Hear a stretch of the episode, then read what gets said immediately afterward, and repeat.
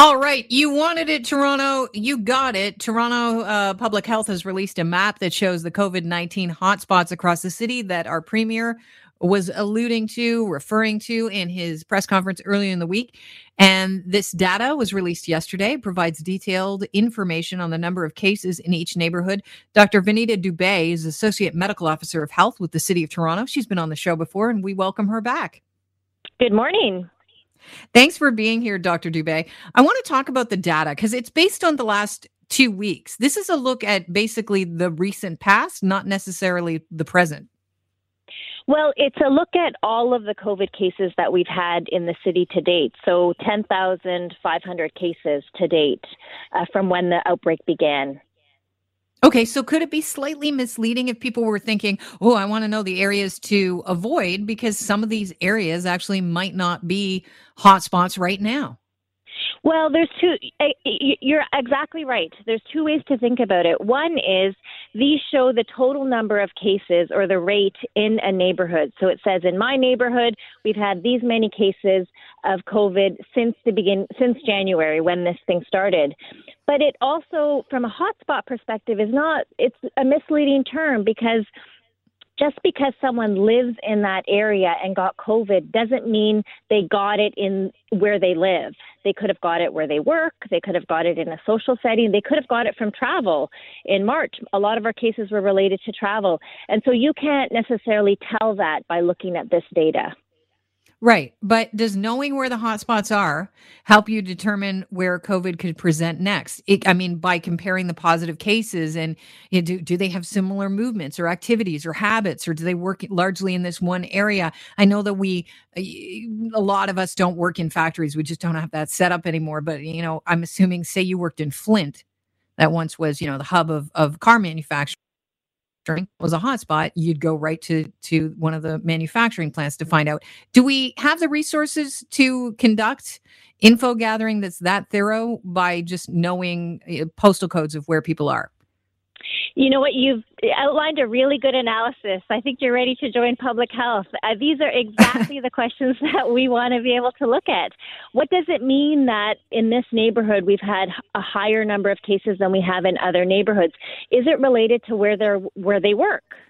Are a lot of the PSWs or people who work in long-term care homes living in this area? We know by some other analysis that we've done on kind of the population-wide level that we're seeing more cases in people who have low income, who might be in higher immigrant areas, more racialized communities.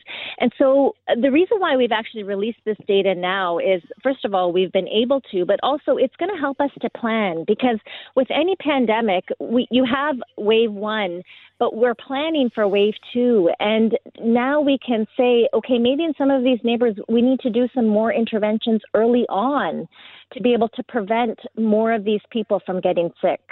Dr. Dubey, what would those interventions look like?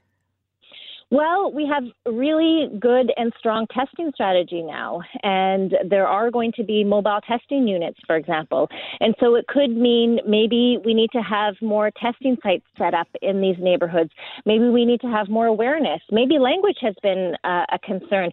We can actually also work with the community as well to get their perspective on, well, why do you think that cases are occurring? What can we do to help, as we say in public health, mitigate or to prevent some of this going forward? But does Toronto Public Health and other health units, do they have the manpower to, I know you're analyzing the data, but really get in there and talk to people living in the hotspots? Do you have the manpower to do that right now when you're faced with this pandemic? We're still right now, we still have a number of cases every day, and we're still actively doing case and contact follow-up.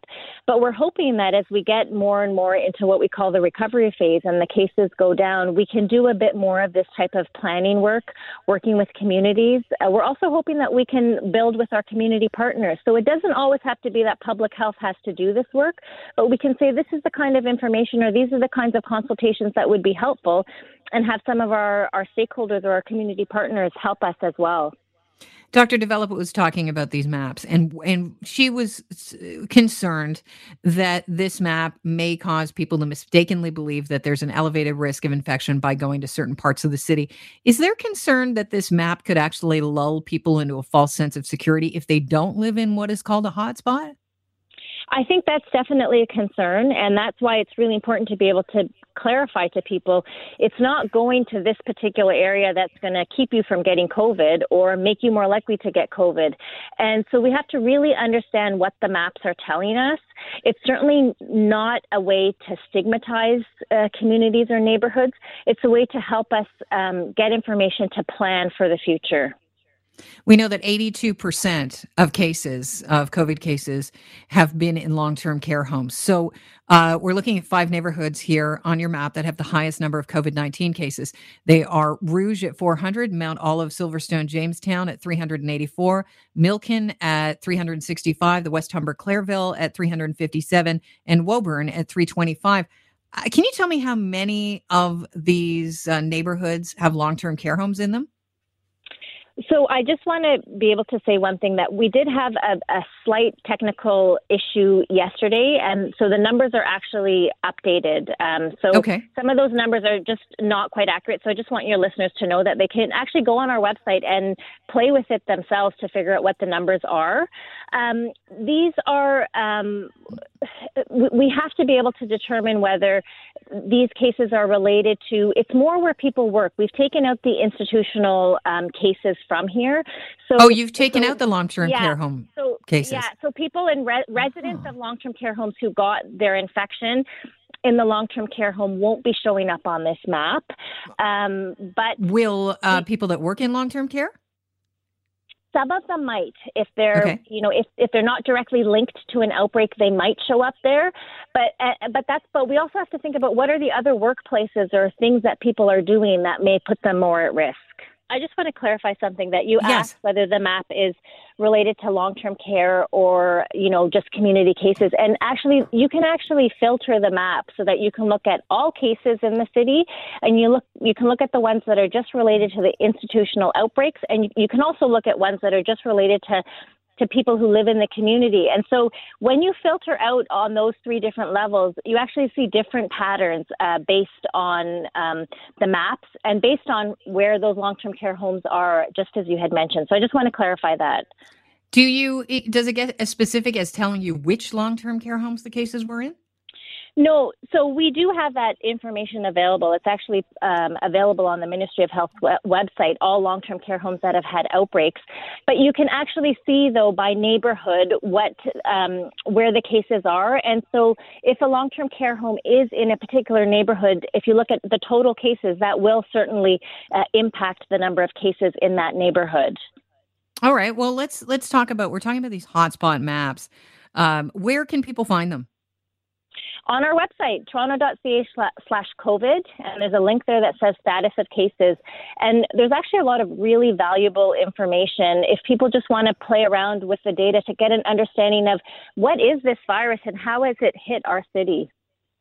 Dr. Dubey, Toronto and Peel account for 3/4 of the COVID cases, and local medical officers of health are proposing to the province that they take a different approach. Instead of the full-on lockdown, that they take a regional approach to reopening and to actually locking some places down. Ford is hesitant because, people travel. I know Dr. Williams sits in the same kind of camp, and I'm sure Ford is taking his cues from Dr. Williams. And Ford cited cottage country as an example, with 500,000 cottagers heading up to these areas that haven't been as hard hit as the GTA. What's your opinion on a regional approach to lockdown and reopening? So I don't think it's you have to pick one way or the other. There's no question that COVID has shown us that we're all interconnected, even globally, and also within Ontario as well. You don't want to have a place where there's, more cases in a place like Toronto, and people who travel up north could bring those cases and end up with outbreaks in those communities. But we also want to be clear that, while it might not be safe to open restaurants in Toronto, places like Kingston that have had no cases or hardly any cases might be ready to open up restaurants. And so we might need to have a slight bit of a regional variability. But what we don't want is, okay, the restaurant is open in York Region, not in Toronto, so let's all go to York Region. So there has to be some sort of balance here. We absolutely work with our Ministry of Health colleagues. You know, we've tried to develop, you know, what our website shows, indicators, try to show what's the data showing for where we live, and how can we then appropriately relax our measures to make sure we're not going to see a spike in cases in a place like Toronto, but also in the province as well.